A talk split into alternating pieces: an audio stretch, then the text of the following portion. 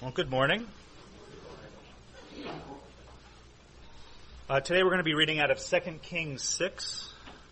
Um, join me as we hear from, from God in His Word. Uh, starting in verse 8. now the king of Aram was warring against Israel, and he consult, counseled with his servants, saying, In such and such a place shall be, a, be my camp.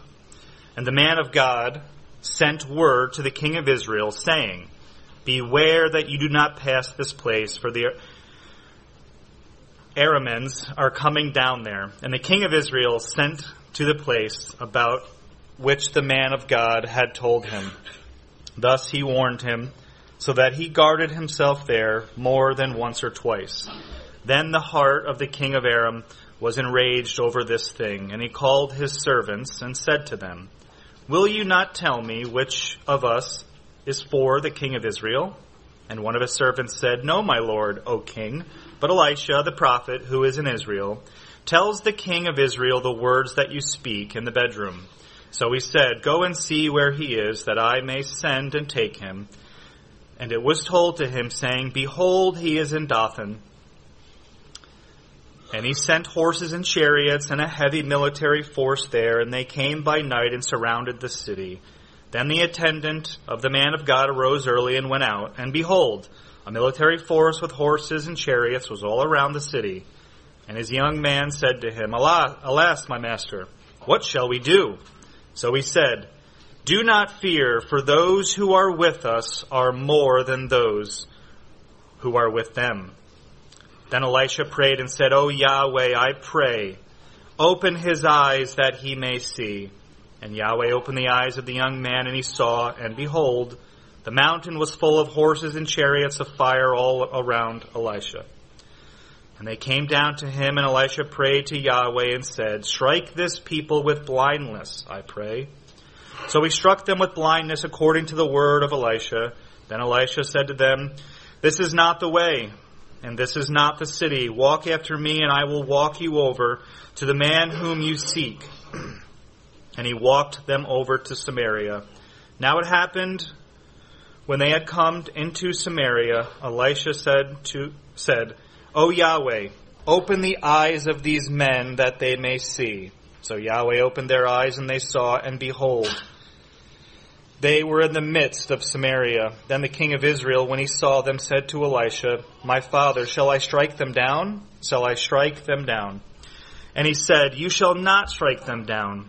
Would you strike down those who have taken captive with your sword and with your bow? Set bread and water before them, that they may eat and drink and walk back to their master. So he prepared a great feast for them, and when they had eaten and drunk, he sent them away and they went to their master. And the marauding bands of Arameans did not come again into the land of Israel. Well, this morning we'll be looking from God's Word in 2 Kings chapter 6 verses 8 through 23 as Brandon had previously read and we'll be focusing on seeing the unseen this morning and what I hope to accomplish in part this morning is to get you to see and understand that there is an unseen world all about us. And this will certainly play in as John continues in his exposition of the book of Ephesians when we get to chapter 6, dealing with spiritual warfare. And also this will be a precursor to the adult Sunday school that I'm planning on starting in the month of November uh, dealing with the topic of angelology, which is one of the ten major divisions of systematic theology, uh, looking at the role of angels, who they are, what they do, both the elect angels and the fallen angels. This is something I believe that the evangelical or reformed church at large has failed to fully explore because of certainly abuses throughout church history of some of the sensationalism associated with that topic. But I want us to look exactly, you know, what does the Bible say? And how do we understand these spiritual beings that are non-human, these interdimensional beings, if you will, and the fact that they genuinely exist, they're not some fantasy or figment of our imagination or some mythology. Well, For those that have read the classic work of Holiness by J.C. Ryle, and if you haven't read it, I highly recommend that book. In the final chapter is entitled Christ is All. And that book by Ryle is an excellent exposition of the all sufficiency that we have in the Lord Jesus Christ. And this is one of the problems that we currently face in evangelical Christianity in our current day is you know, we've often failed to direct one another and God's people to their full resources that we have in our all sufficient Christ. You know, believers are facing difficulties and trials and tribulations and hardships and sufferings in their life, and some of you are experiencing that this morning, and oftentimes we're not telling one another, you know, Jesus Christ is sufficient. Do we really believe that? He's, he's sufficient for every real need and problem that we experience in this life. And rather the church at large, if, you know, they're directing their people into all sorts of worldly pragmatism, a variety of different programs, 12 step methods, and medications, where Christ is is only secondary at, best often. And John MacArthur makes the same point in his excellent book, Our Sufficiency in Christ. And he writes, a, a widespread lack of confidence in Christ's sufficiency is threatening the contemporary church. Too many Christians have acquiesced to the notion that our riches in Christ, including scripture, prayer, the indwelling Holy Spirit, and all the other spiritual resources we find in Christ simply are just not adequate to meet people's needs. Entire churches are committed to programs built on the presupposition that the apostles' teaching, fellowship, the breaking of bread, and prayer, according to Acts chapter 2, verses 42, that's not a full enough agenda for the church today. Well, this morning I want to take the time to look at an incident in the life of Elijah in which the prophet found himself suddenly surrounded by a foreign army that intended to take him captive. You know, Elisha's servant went out one morning and discovered that the assembled soldiers with their horses and chariots. And he comes back inside and he's crying, alas! What are we going to do? And while most of us certainly have never walked out our front doors in the morning to confront someone intent on doing us harm and taking us captive, but I think we all know what it's like to be suddenly confronted with problems and situations and circumstances beyond our control. And perhaps we can all relate to that servant's panic in the midst of the apparent crisis in which he faced. You know, then we see that suddenly the servant beheld the unseen spiritual world that Elisha already saw it. And the mountains was full of horses and chariots of fire. And Elisha asked God to strike the opposing soldiers blind. And then he led them south to the capital city located 12 miles away where they were then found themselves surrounded by Israel's army. You know, and again, according to the text, Elisha asked Yahweh to restore their sight. And then Elisha directed the Israelite king to feed the foreign army and give them drink and then send them on their way. And for a while, we're told that the Syrian army did not confront Israel. And just a little bit is a little bit of historical background I, I found interesting as I, I studied in this passage and as Brandon read. You saw the word Aram, which is really modern day Syria. You know, it was located up to the north and east, and depending on your translations, it might say Syria or Aram. Another interesting thing is the impact that those people had in that area against the Syrians. Uh, their language had affected that down in Samaria, and that's why we're told where Jesus spoke Aramaic. Well, that's where it comes from, Aram. Just like, you know, for another equivalence of modern day to get an idea, uh, modern day Iran is Persia. And the people from Iran are Persians, they're not Arabs. And we sometimes, you know, having a historical understanding and context helps us to get a grasp of what's going on. But in this historical account, it's got two main themes that I want us to focus on. First is the all sufficiency of God to meet our needs in any situation that He sovereignly places us. And the second thing I want us to see this morning is that prayer is our means of access to our all sufficient God. And if you're anything like me, we all know that probably our prayer lives could improve, that we're sometimes negligent in that area. And I want to encourage you this morning and exhort you in these areas. And since God, Yahweh, is our all sufficient resource, believers should pray and not panic when we find ourselves facing serious trials and difficult circumstances in this life. And all of us have probably been in points where we feel overwhelmed and maybe even panic. You know, the contemporary term of having a panic attack, seeming overwhelmed, things outside your, your control. But I want to encourage you that we can turn to our all-sufficient God. And He is our all-sufficient resources in times of trials and tribulations that we're going to face. And the limitlessness of God's knowledge, His power, His sovereignty, that is His total control over everything, dominates this account as recorded in 2 Kings chapter 6. And it's interesting to note that of all the major characters in this account, no one except Elisha is mentioned by name. Not the kings or Elisha's servants. Even Elisha is called three times in this span of scripture the man of God in verses 6, verse, uh, excuse me, verses 9, 10, and 15. And one commentator made the point that says that, you know, maybe this suggests to the readers today that we should focus primarily on the Lord, on Yahweh, in this passage.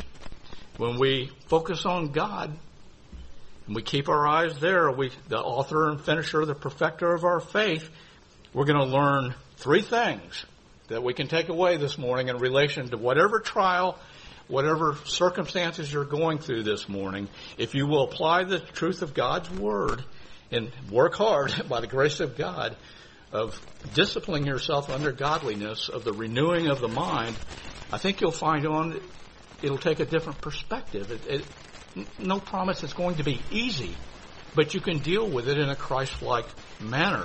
Because one, our God is omniscient. Now what does that mean? He knows all things. Everything that has happened, everything that will happen. He's planned it all. He is the Almighty. He possesses all wisdom, all knowledge. God knew what the Syrian king was planning to do, and he revealed it to Elijah, who in turn told what? The king of Israel. And what is happening here in the context, the scripture had told us that Syria, the king of Syria, is at war with Israel. And his name was Ben Hadad, the Syrian king. Well, he's trying to plant his military strategy and he's setting up posts, if you will, and encampments, you know, and trying to bring this up to modern day terminology so you could understand, get a picture. He's trying to set up forward operating bases out there. you know, to house and garrison his troops in order to launch attacks on Israel. And his officers come to him and tell him, Elisha, He, you know, he even tells the king of Israel the words you speak in your bedroom. Because the Syrian king can't figure out, okay, they're not going here, we can't get them here, what's going on? He's thinking to himself, there's got to be a mole. Somebody's leaking this information. There's a double agent on the inside. Who is it, officers? Well, in verse 12, he's informed the king of Israel seems to even know what you're talking about in private, in your bedroom. Well, how in the world did that happen? Because it, took the intelligence agencies of today's world more than 2,500 years after this to be able to bug a room in order to secretly listen through deception and record confidential conversations that were held in private. And this just goes to show when you look at it in historical context, our God, Yahweh, is infinitely more effective and powerful than our CIA, infinitely more powerful than the British MI6, infinitely more powerful and knowledgeable than Israeli Mossad. Because according to the scripture in Hebrews chapter 4 verse 13, God knows every thought and motive of every human heart. And at one point, that's terrifying when you know your own thoughts and some of the things you can focus on. On the other hand, it's quite comforting to the Lord's people that nothing is beyond God's knowledge. Nothing catch, catches him off guard. That is, nothing is hidden from him. He knows all. Well, the Syrian king thought that he would just simply, you know, I'm going to deploy some military troops and I'm going to take Elisha captive. You know, he's obviously their intel guy. We need to get something here, what's going on. He, he didn't consider or realize that Elisha would know those plans in advance. Elisha could have simply have hidden himself if that were the case, if that's what God, but he knew that God wanted to teach that Syrian king and the king of Israel some lessons about the reality and power of the true and only living God. Again, our God knows everything. Everything that will be or has been or will be in the future. We're, we're foolish to think that we can hide anything from Him. And again, He even knows all our secret thoughts and intentions, let alone the words and the deeds that we do in this life. But God in His grace and His mercy towards sinners, He's given us His Word. And His Word reveals to us all we need to know in order to respond to life's problems in a Christ-like way for the glory and honor of our Lord. And the Scripture says we can go to our God for the wisdom that we need when we lack it. And it's in that context of the trials, in the trials of life that James in chapter 1 verse 5 says, But if any of you lacks wisdom, let him ask of God who gives to all men generously and without reproach, and it will be given to them if we would simply ask in prayer. But oftentimes we just don't realize the resources we have. Or sometimes we fail to see the power and might of our God to think that He can really do something for me today. Well, not only is God omniscient, we're told, but He's, He's also omnipotent. That is, he not only has all knowledge and knows everything to solve our problems, but he, he has the unlimited power to overcome the biggest problems that you can ever encounter. You know, as you think of your problems, and I know many of you are facing terrible things. Is your problem as big as a hostile foreign army that's trying to capture you? And who knows what? You know, King David reminds us in Psalm 34 and verse 7, the angel of the Lord encamps around those who fear him and rescues them. Do we believe that? Do we live our lives in light of that truth? Again, are these angels? And you'll find these angels all the way from Genesis to Revelation. How do we understand that? What is their job? What are they doing?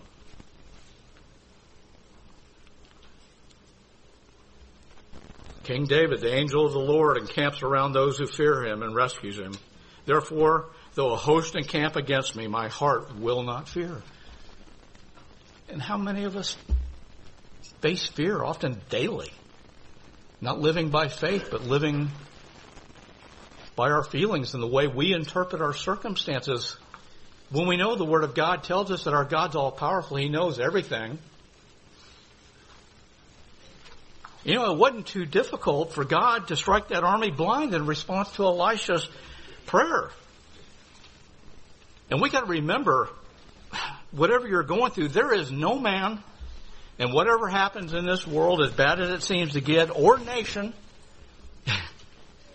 or anything, anything, so powerful that our God cannot easily bring him or it to nothing.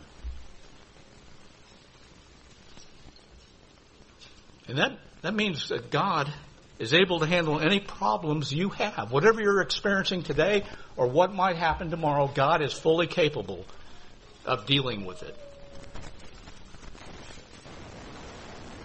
No matter how big and overwhelming it appears to you. And I know that things seem insurmountable. Is there any hope? God, how can you possibly deal with this? And I chuckle every time I read the account. There was a woman who came to a well known Bible teacher by the name of G. Campbell Morgan. And she asked, uh, Dr. Morgan, uh, do you think we should pray about little things or, or just about big problems? and we think like that. Oh, that's, that's too small or too big for God.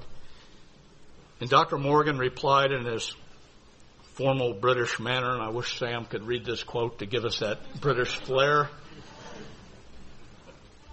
But he said, Madam, can you think of anything in your life that is big to God? think about that. Can you think of anything in your life that's big to God? the Almighty? The Omniscient? The Omnipotent? He spoke the entire universe and everything that you behold into existence through the power of His Word. Do you think anything in your life is bigger than what God can handle? But we often live like that in reality. Nothing is too difficult for him, according to Jeremiah chapter 32. But you might be sitting out this morning and you're, you're thinking, that's nice. It's a nice little Bible story. I, I remember hearing that in Sunday school years ago when I was a child. But that didn't seem to work for me. That's not how my life is. If, you know, if only I could say a, a, a short prayer and all my problems were just instantly solved, just like those soldiers were struck blind at the time. I wish I could do that. And that leads to the third thing we see here concerning our all sufficient God. And that is that our God sovereignly protects his own according to his will. You know, if you are part of the redeemed of God, trusting in Christ alone for salvation and forgiveness of sins, you can trust Him to protect you until the moment that He calls you to be, be home with Him or He returns for His people. And as Psalm 91:11 promises, He will give His angels, again angels, charge concerning you to guard you in all your ways. The Lord is stronger and more mighty. That's why I always like that name of God, the Almighty. There's nothing more powerful. He's, he's stronger than your most powerful enemy. He's protecting us even when we're not even aware of it. And that's the point here. So we need to take it off the pages that it's printed on, the inspired Word of God, and we need to put this into our own minds and thinking so that when situations happen to us, we can respond like Elijah, not the servant. You know, that servant, Elisha's servant, he probably, as far as we know, he went to sleep that night peacefully. Because the, the text says that the army came during the middle of the night. He didn't know when he went to sleep that the hostile forces were surrounding him at that time. And then when he gets up in the morning and he, and he sees them, he, he panics. What are we going to do? But God's protection, this is the, the point. God's protection was there even though he couldn't see it. And we've got to learn to get beyond living our lives as the things we can just see and touch and feel and understand and rationalize. That God's bigger than that. There is a whole unseen universe of activity going on all around us all the time. You know, it, it's just like a dog whistle. You, you, most of us cannot hear that frequency. But a dog can hear it. It means the frequency's still there. There's certain spectrums of light that we cannot see. It doesn't mean that they're not there. We just can't see them. And that's the thing with Elisha's servant. They were there, he just couldn't see them. He did not have eyes to see. But you, you might still be thinking, you know, that's just great when all things work out as nicely as it did for Elijah. But, hey, what about when God's people go through terrible trials and even death? I've read Fox's Book of Martyrs. What about them?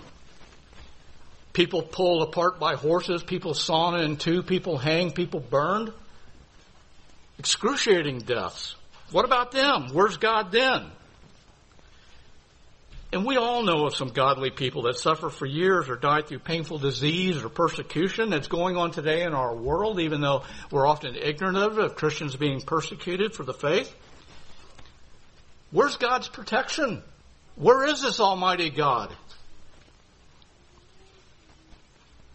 You know, the Lord provides us with what appears to us to be a minor detail in the text that we might easily overlook if we don't pay close attention. Did you notice in verse 13 where Elisha was when his army surrounded him? He was in Dothan. And you say, well, okay, what does that mean? And if you're like me, you have a tendency just to read that and move, go on. Well, God doesn't waste words. There's a reason for it. And it seems like more than a simple coincidence that this is the town it's mentioned only one other time in the Bible and that's the town where Joseph found his brothers when his father had sent him out to find out where they were and what they were doing back in Genesis chapter 37. You remember the story how Joseph had he'd not been able to find his brothers. And as he's wandering afield, a man said, They'd gone to Dothan. And when Joseph arrived there, you remember what happens. They threw him in a pit. They were jealous of him. You know, they were going to leave him for dead, kill him off. But then a caravan, an Egyptian caravan of slave traders comes by and, well, we might as well profit from him rather than just let him die, so we'll just sell him off as a slave to the Egyptians. So instead, they sold him into slavery. And you know the historical account from Scripture, and you know, Joseph spent some years as a slave and a prisoner. But then you also know that God sovereignly, who knows all things and has all power, He's got complete power over the President of the United States, the Prime Minister of Israel, Putin, Xi in China. Nothing's going to thwart his purposes and his plans. They're going to be carried out in the exact detail that he's predetermined. Well, God finally appointed Joseph over all of Egypt under Pharaoh.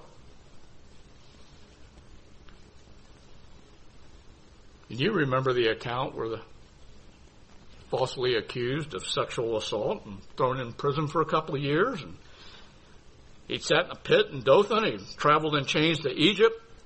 Sat in the chains in the Egyptian dungeon. And as far as we know, according to the account of Scripture, he never had a vision of chariots of fire surrounding him. Where were the angels and chariots when Joseph was suffering? Where are they when you're suffering? But here's the point, and this is what I try to get across in discipleship and counseling with people that are going through hard times. We're not minimizing the difficulties of this life because we, we live in a Genesis 3 sin cursed world. We're sinned against, we sin against others. And that sin has consequences. And Joseph later looked back over those years of trials, and they weren't pleasant, I'm, I'm certain of that. Falsely accused.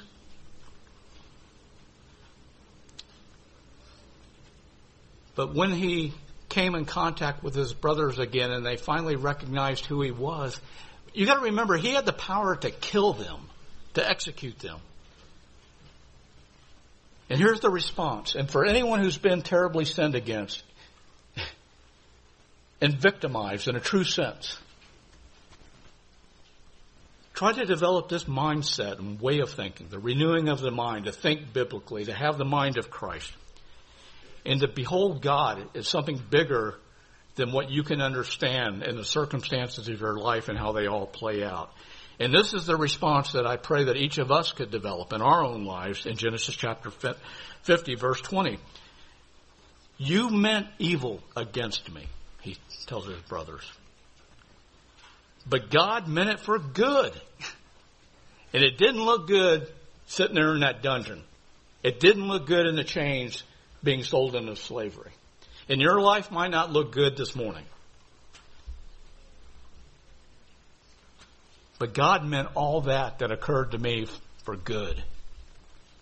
To bring about this present result to preserve many people alive. And you and I, we have no idea what God's going to bring from the circumstances of our life this morning.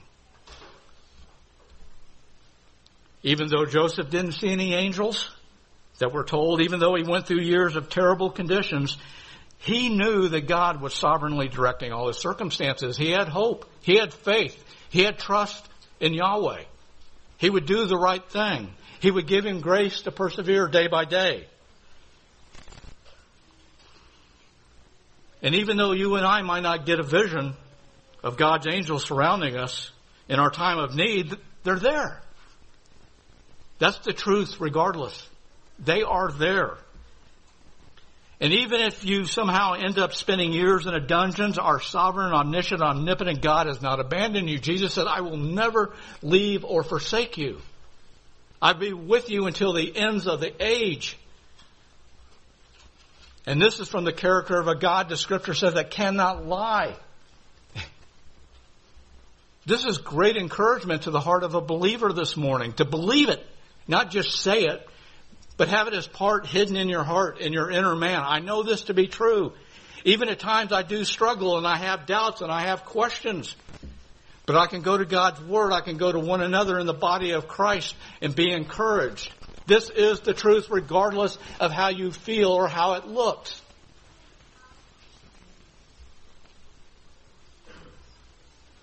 You know, Elisha was safe because he was with his master. And even so, we are safe because we are identified and with union with our master, the Lord Jesus Christ. We've been put into Christ. We've been transferred from that kingdom of darkness by God's sovereign power into this kingdom of everlasting light. The truth has been revealed. The truth has set us free. We have all we need in Christ. He is our all in all.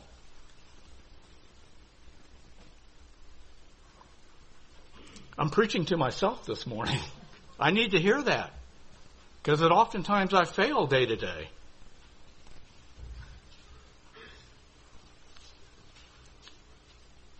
God knows the number of hairs on our head. A sparrow cannot fall to the ground apart from his divine will. And our days are numbered. There's no reason for us to live in fear. That's why we can be bold. We can be strong, we can be mighty, and we can be courageous because our God is for us. He will conquer every enemy that needs to be conquered. Nothing shall befall us except that which He allows, and even that which He allows is, is for the good of His people and the, His glory.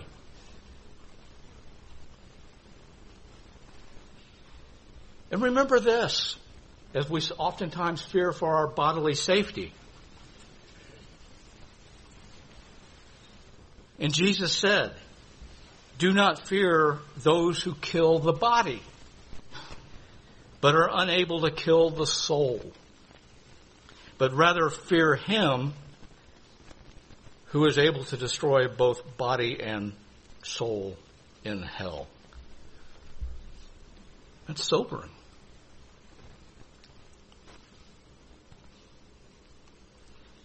And the question becomes this morning how can I not panic when trials come? Our second main point is prayer is the way to have peace, not panic. When trials appear, prayer is our means of access to our all-sufficient Savior.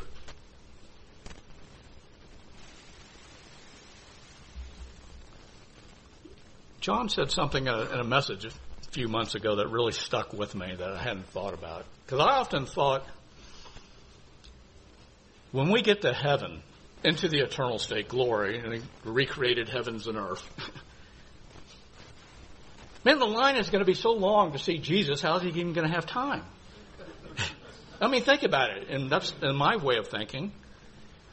But I sit there and I look at the character of God in the things of even science and physics and quantum mechanics, and he is so immense and can do so many things, even compared to AI and quantum computing. And John said at one point, it's going to be like, because of God's immensity and his all knowing and his power, it's going to be like you're an only child. And I never thought about that. And again, I don't know, but the scripture says whatever we can come up with in our finite humanness, the eternal state is going to be so much more than you can even begin to comprehend. But I'm thinking right now, you've got access to the Almighty through prayer. Come boldly before the throne of grace because of what Christ has done. We're not kept back. Draw close to your Father. Anytime you don't have to take a number and wait.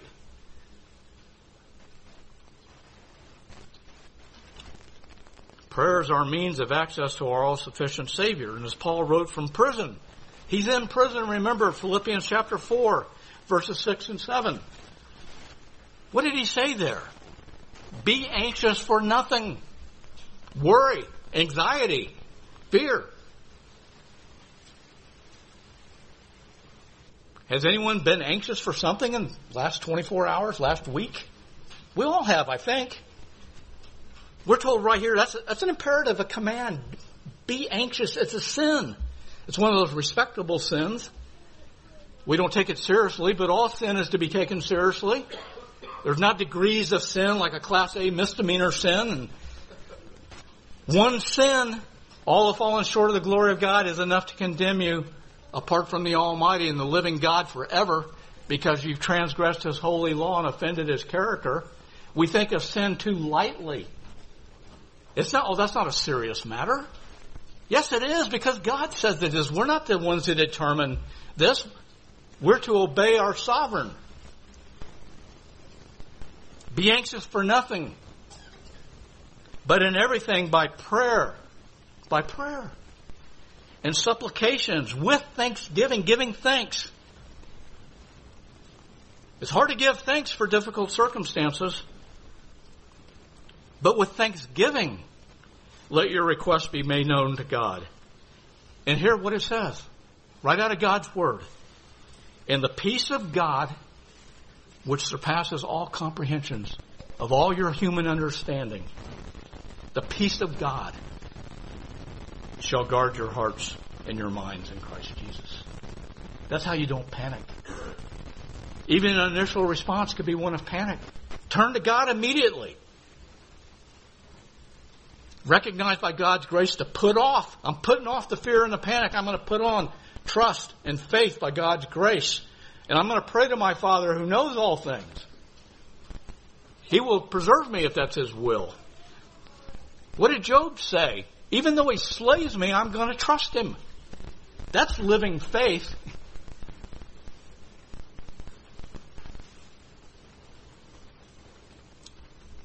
You know, major trials can come so suddenly.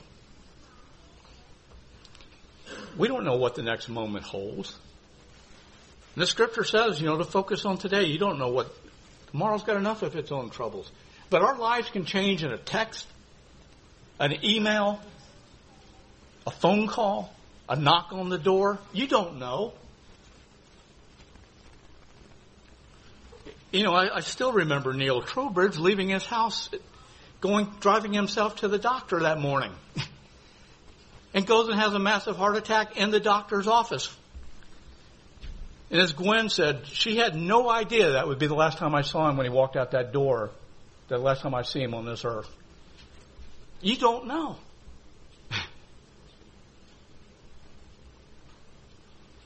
You know, Elisha's servant went to sleep peacefully with no thought of being surrounded by a menacing army. The next morning he wakes up, he sees the army, and no doubt thought, man, this is it. I could die today.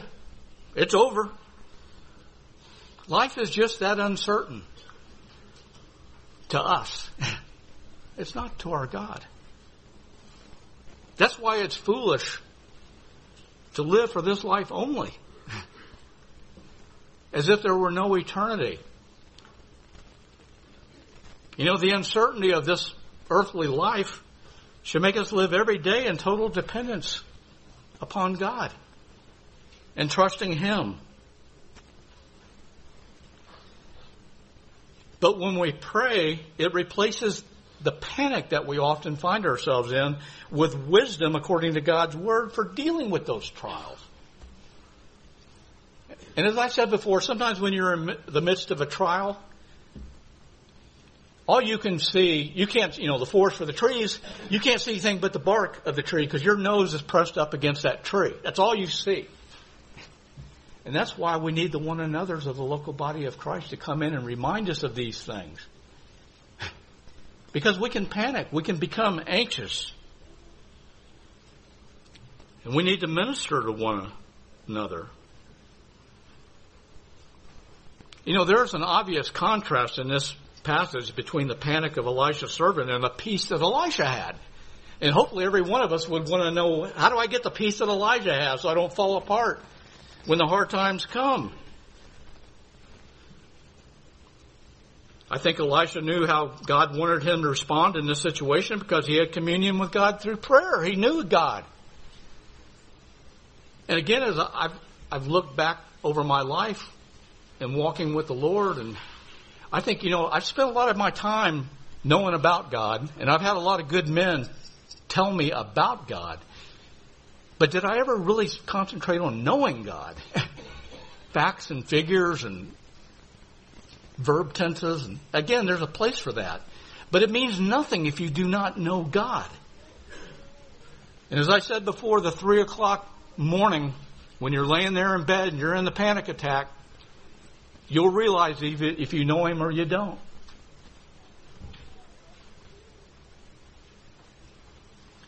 But again, I, I think Elisha knew. He knew God. And Elisha's mentor, remember who that was? Elijah. He called down fire from heaven in one case to consume some soldiers who came to take him captive. But Elisha didn't do that here. Did something different. On a previous occasion, Elisha, though himself, had cursed in the name of the Lord a bunch of young men who, who taunted him, resulting in some bears came out of the woods and killed him, some she bears. Old Baldy, remember that? The young guys were after him. Hey.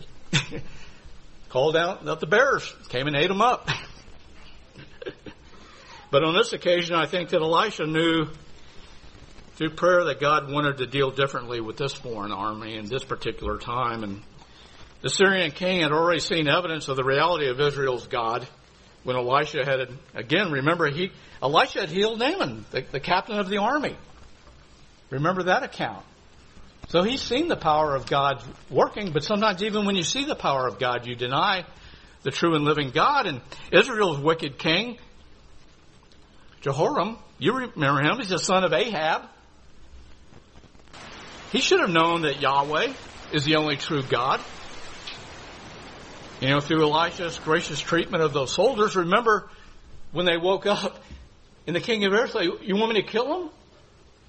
And Elisha responded, he didn't respond that way. He said, no, feed them, give them drink. Gracious treatment. You know, and both those kings had further evidence of God's kindness, mercy, and power. Though it's not stated directly, I, I do believe that Elisha gained the wisdom to know how to handle the trial the way he did through prayer and knowing God. God spoke to him.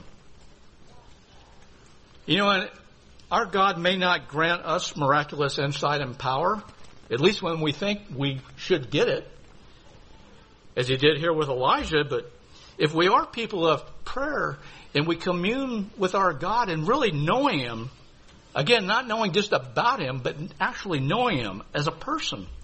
And we do that through His Word and through prayer. I believe we will have wisdom for dealing with the trials when we face them. And I think there's two warnings that we need to pay attention to when it comes to these things in life. And this is real life. This is not theory. This is not theoretical discussing infralapsarian and superlapsarian or which position you take on those kind of theological debates. As I've said before, all my years now of, of doing this by God's grace, I've never had anybody contact me at 2 o'clock in the morning and wanting to know the verb tense of a Hebrew word. It's, my son was just killed in a traffic accident. My daughter ran away. It's a real life crisis problem. And how do we deal with that as God's people? And again, I'm not, there's places for the language. There's places for all that stuff. It helps us in our understanding. But if that's all we focus on, we're missing the boat is what I'm telling you. We are here to minister the Word of God to one another, to encourage and exhort for the glory of Christ and the building up of His body.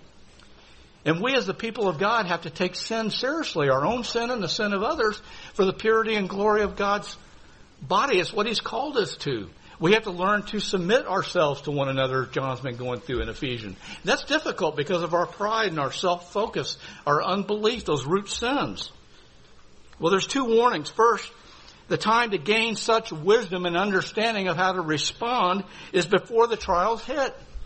You don't want to be in the middle of being shot at and learning how to reload your weapon. That's not the time to figure it out. You're supposed to train hard. And we're supposed to train hard. Because when the battle starts, we want to be victorious in that, but you have to be well trained. You know, Proverbs 1 chapter or verses 20 through 33 tells us that if we neglect to get wisdom during the calm times that we will not have it when calamity strikes and we've all been through that you know people warn you and you discount it you minimize it and then something happens and you think man i wish i would have listened i wish i would have prepared i wish i would have seen this coming well the first thing is not only prepare before the battle starts, if you will. The second caution is that got to act on what we know or it won't do us any good. And how often, and we've seen this, I mean, probably in your own life. You know, the preacher's up here, or the teacher, or somebody, or you're thinking, or you're reading a book. Amen, brother. Amen. Yeah, preach it. But then when it happens to us, or it happens, something happens close to somebody, we seem to have a different set of standards. We're no longer amening. Next thing you know, we're rationalizing a different way of dealing with something other than what God has said. I'm different. that doesn't apply to me. It applies to Amen. We've done it. When it's your own family members. We've got to apply the truth of God's Word. That's part of that progressive sanctification. That's part of making disciples, teaching them to obey, observe all that I've commanded, not just know it. It doesn't do any good to know it except it brings you under more condemnation. You gotta do it. But we need God's grace and mercy. He who started the work will complete it. That's part of that new covenant. I'm going to take out the old heart, put a new heart in, and I'm going to cause you to walk in my ways because guess what? You can't do it on your own strength and power.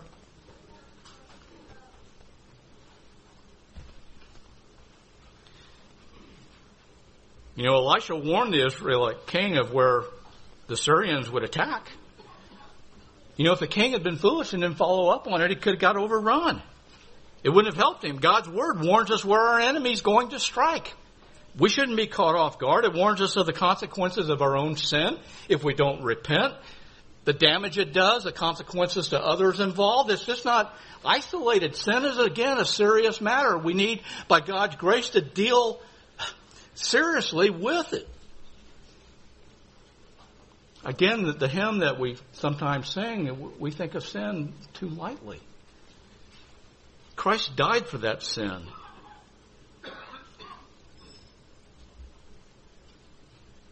But all these warnings of Scripture will only profit us if we obey. If, if we learn these warnings, obey them, communing daily with Him through prayer, we'll, we'll have the wisdom to deal with these trials and our panic will be replaced with peace if we'll just do what the Word of God says. And that's hard. But prayer also opens our eyes to the spiritual reality. You know, most of us determine reality by our physical senses. If we can see it, we can hear it, we can feel it, we can smell or taste it, it, it must be real. Anything beyond that's not real. I'm, I'm sure that Elisha's servant reality was for him was thousands of soldiers mounted on powerful war horses all out there. I can see them. They could easily wipe us out the whole time. They could wipe out the whole town of, of Dothan before nightfall if they wanted to. But for Elijah, that wasn't the reality. For him, reality was even greater and more powerful army of angels surrounding the city. That's how he lived. And those angels were there all along. The problem was Elijah's servant didn't have the eyes to see them. But his not seeing them didn't make them unreal or non-existent. You can't see gravity. You can't see atoms. You can't see the wind even according to the scripture, but you can see what it does. Just look at our trees laying out there in the front yard.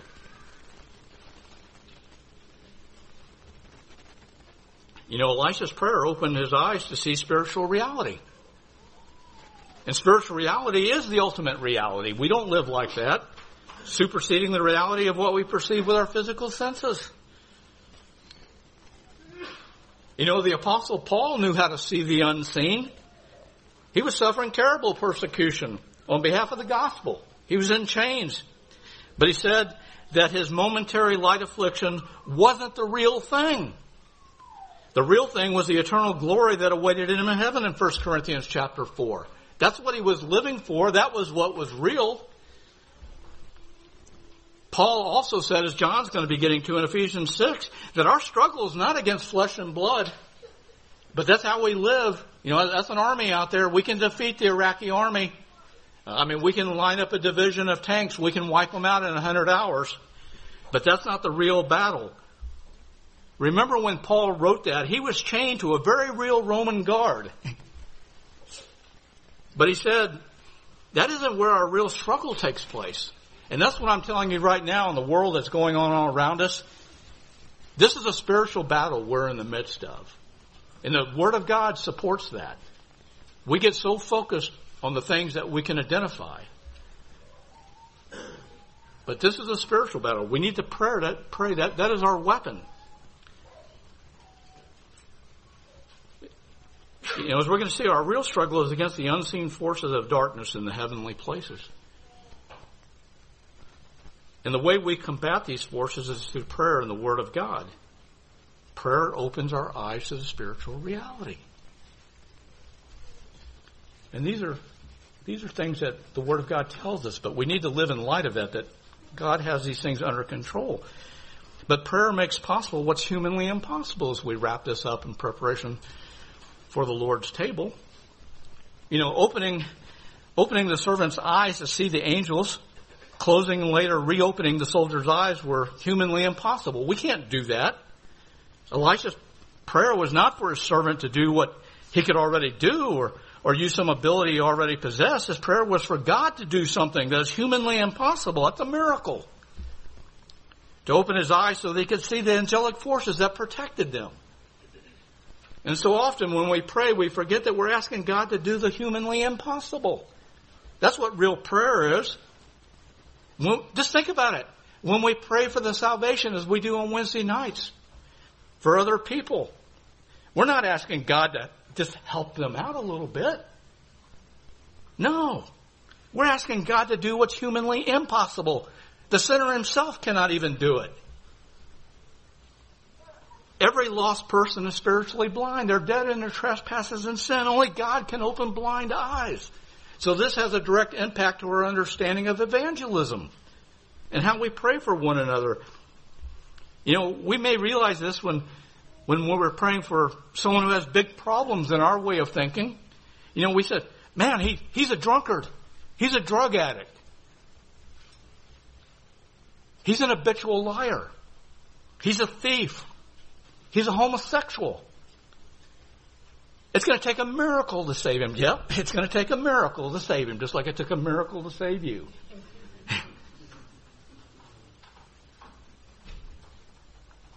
it takes a miracle to save the good moral person who goes to church every week. Remember that. God must open blind eyes to bring sinners to himself. to behold the beauty of Christ the Savior. And those Syrian soldiers were given an easy mission, and they were confident they could do it. Go down and take a single unarmed man and bring him back to me. Easy. No problem. But through Elisha's prayer, those proud men, strong soldiers, were humbled in the groping and blindness after the prophet. They were completely at Elisha's mercy. Then their eyes were reopened at Elijah's prayer, and they realize they're in a world of hurt as they realize we're surrounded by the Israeli army.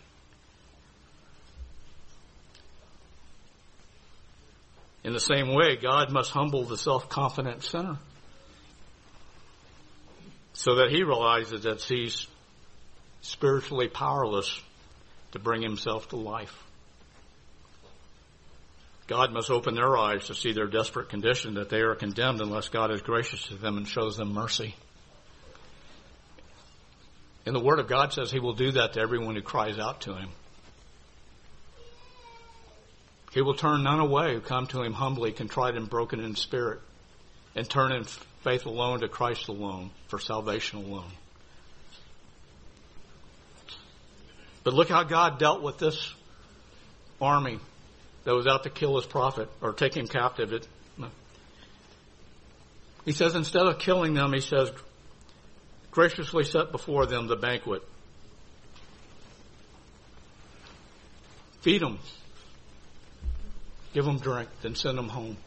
And the scripture says they didn't wage war for a while. We were once enemies.